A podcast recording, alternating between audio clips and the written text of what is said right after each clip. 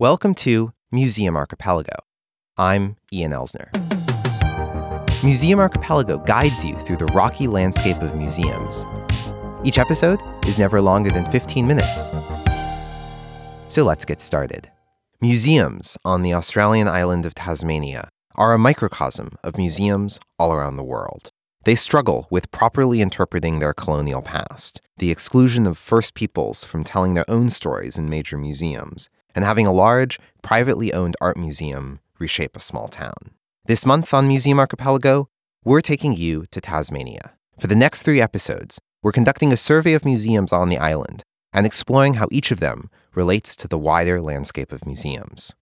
Today, we begin at the Cascades Female Factory in the Tasmanian capital city of Hobart. It's at the center of a shift in how Australians think of the role that convicts played in the colonization of the island. The male convict story is the story that everyone's heard about and everyone sort of seems to have an affinity or want to discover something about it. It's odd that the female story is equally, you know, as fascinating and as intricate as the male story and yet until recently nobody's really shown that much of an interest in it, with the exception of family researchers or people who have a specific connection. The site tells the story of European colonization of Van Diemen's Land, the original European name for Tasmania, from the female perspective. The whole penal transportation to Australia and subsequently to Van Diemen's Land started as a result of prisons in England post industrial revolution and people turning to crime to, you know, without all of the industries that they were used to, machines taking their jobs. The prisons just started to literally overflow. So they needed a mechanism to get the people out of those spaces, stop the overcrowding, and the colonisation um, of Australia was an attempt, or one of the many attempts, to get that population out of Britain and essentially far, far away. Over 170,000 men, women, and children were transported from Britain during the transportation phase, uh, which started in New South Wales in the late 1700s and in Van Diemen's Land in 1803. The only museum in Tasmania that represents the female convict story is the Cascades Female Factory, where Dr. Jody Steele works as the Heritage Interpretation Manager. Hi, my name is Jody Steele. I am the Heritage Interpretation Manager for the Port Arthur Historic Site Management Authority. We are lucky enough to be the portfolio managers of three World Heritage sites, which form part of the Australian Convict Sites World Heritage nomination, and the Female Factory fall under our portfolio. Understanding why the site is called the Female Factory means understanding how the female convicts were seen as resources to the early colonists. Moving men out here as a labour force was something that seemed to make a lot of sense to the early Brits. To be able to pack up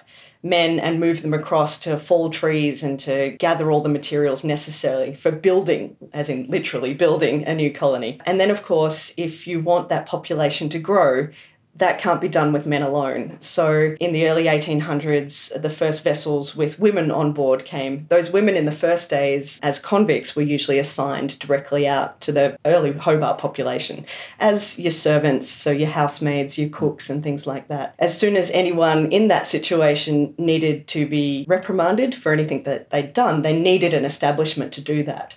So, as a result of that, the Cascades Female Factory was established right here. Yeah, right here where we're sitting. So the female convicts were an amazing resource uh, to that particular set of colonials. They could have female convicts come in and care for their children, uh, wet nurses, educators, um, and a lot of these women weren't just petty criminals, you know, they were quite skilled at a number of trades. So you had your seamstresses and all of the trades that the men didn't lend their hands to. You needed somebody to do laundry for the colony, and so having a prison filled with women who you wanted to put under hard labour to punish them. Laundry was one of the greatest ways to do that. You could, all of the military presence could have their their uniforms laundered here and washed and ironed. So it gave the colony a massive resource of trades that the men weren't doing, which is why it got its name as the female factory. The system operated under a strict series of punishments that was nevertheless at the discretion of the guards. It was managed by a hierarchy of those incarcerated and was encouraged by attitudes towards what it meant to be a respectable woman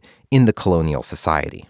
A lot of the women who were assigned out were assigned out to people, some of them to people that they knew, some of them even to their husbands, which is quite curious. And I think in those instances, there's an absurdity to the system where these women were assigned to people that they were genuinely in love with, they wanted to have families with, they got pregnant. Pregnancy, while you were under sentence, was considered a crime, which meant that those women ultimately would be removed from their assignment, brought back here to have the child. They would spend time with the child when it was a baby. They would be usually weaned quite quickly from their mother and sometimes you know within within months uh, that mother would then be back under sentence being punished separated from her child uh, with the child being left in the care of, of other convict women in the nursery.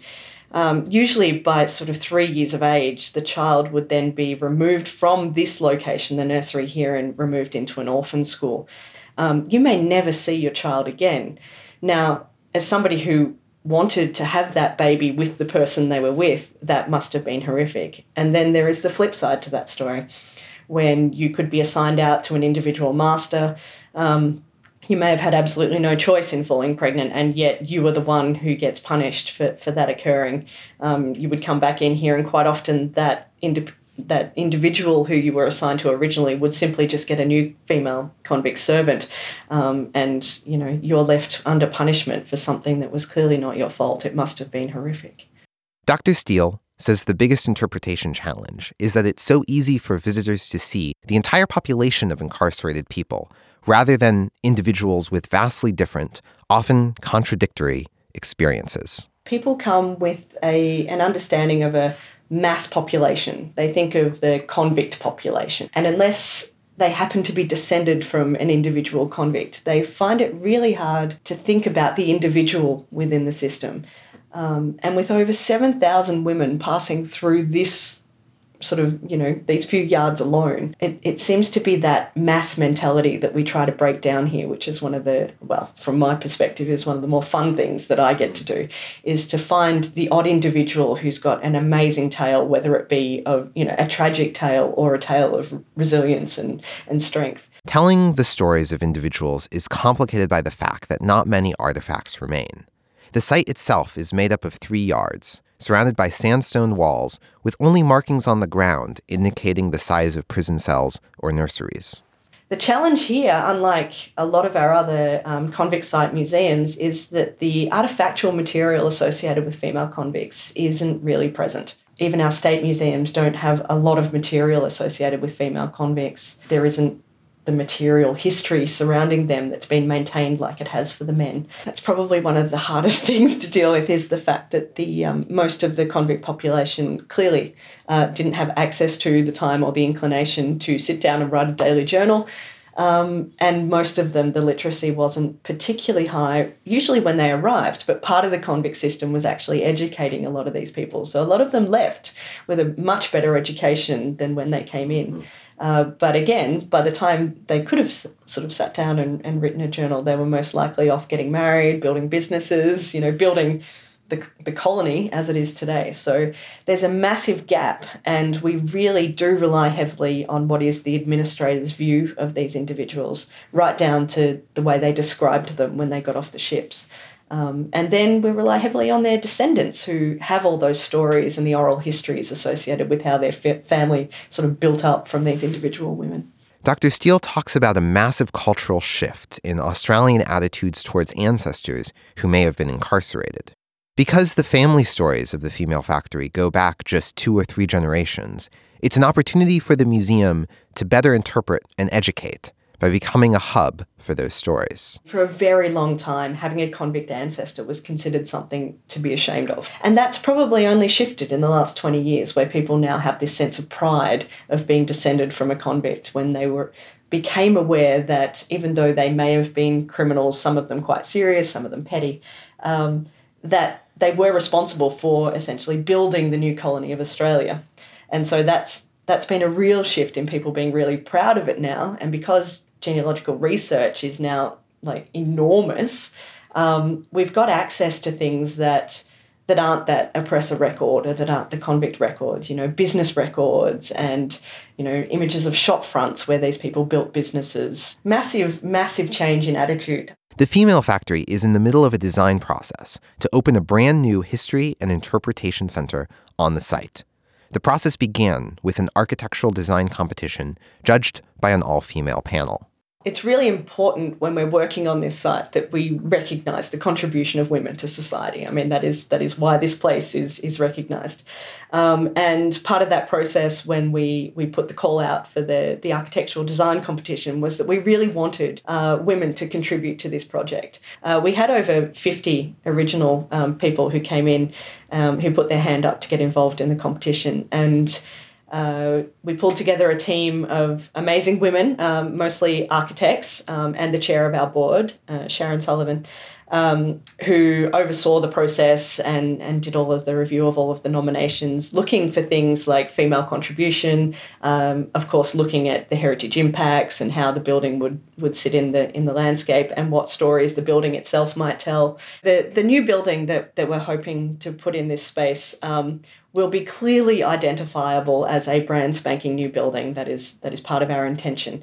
Um, but it will also hopefully be, aside from being a beautiful architectural structure, we're hoping that it will recede and then the, the individual stories will come out as you're inside the building. The building will be located over the cell block location. So I guess, you know, in a lineal form, it will represent part of the historic landscape, but outside of that, um, most of our storytelling will have to be in a very different format, and we'll have to get really creative. We work really closely with a group of people called that are uh, called the Female Convict Research Centre. That started as as a bunch of, of women, female researchers who. Um, I think they would forgive me for saying they are totally obsessed with female convict history.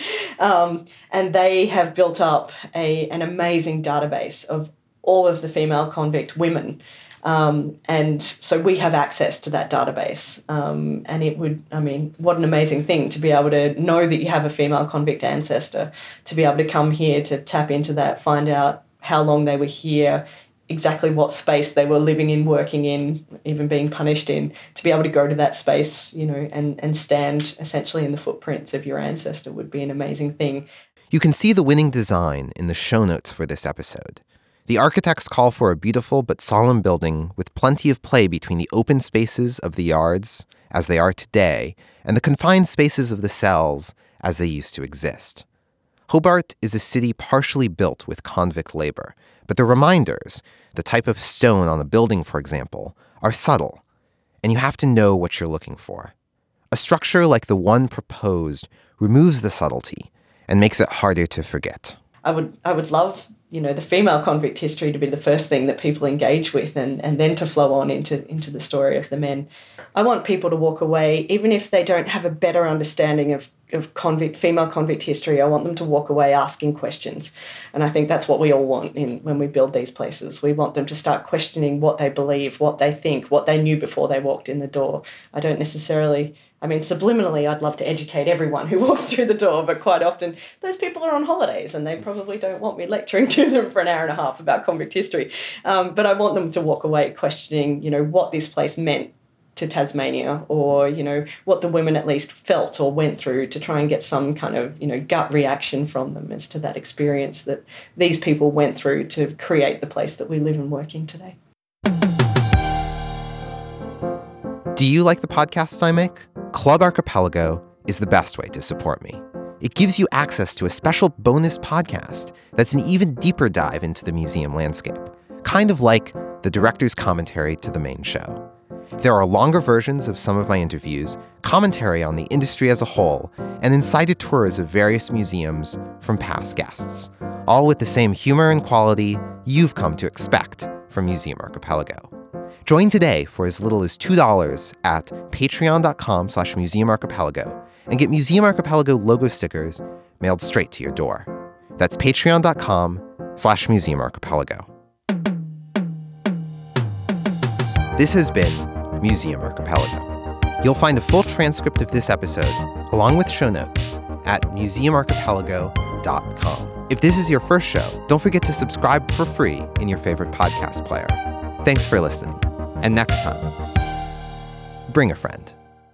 I can admit, I, like you, um, am a total museum junkie, and wherever I go, I drag anyone who I'm traveling with to every possible museum in every possible place that I travel around the globe. I'm the person that reads the sign and then taps on the material to find out what they've made it out of, what printing process they've used, whether or not I like their font. You're there, you're there with me. You do it in every museum you walk into.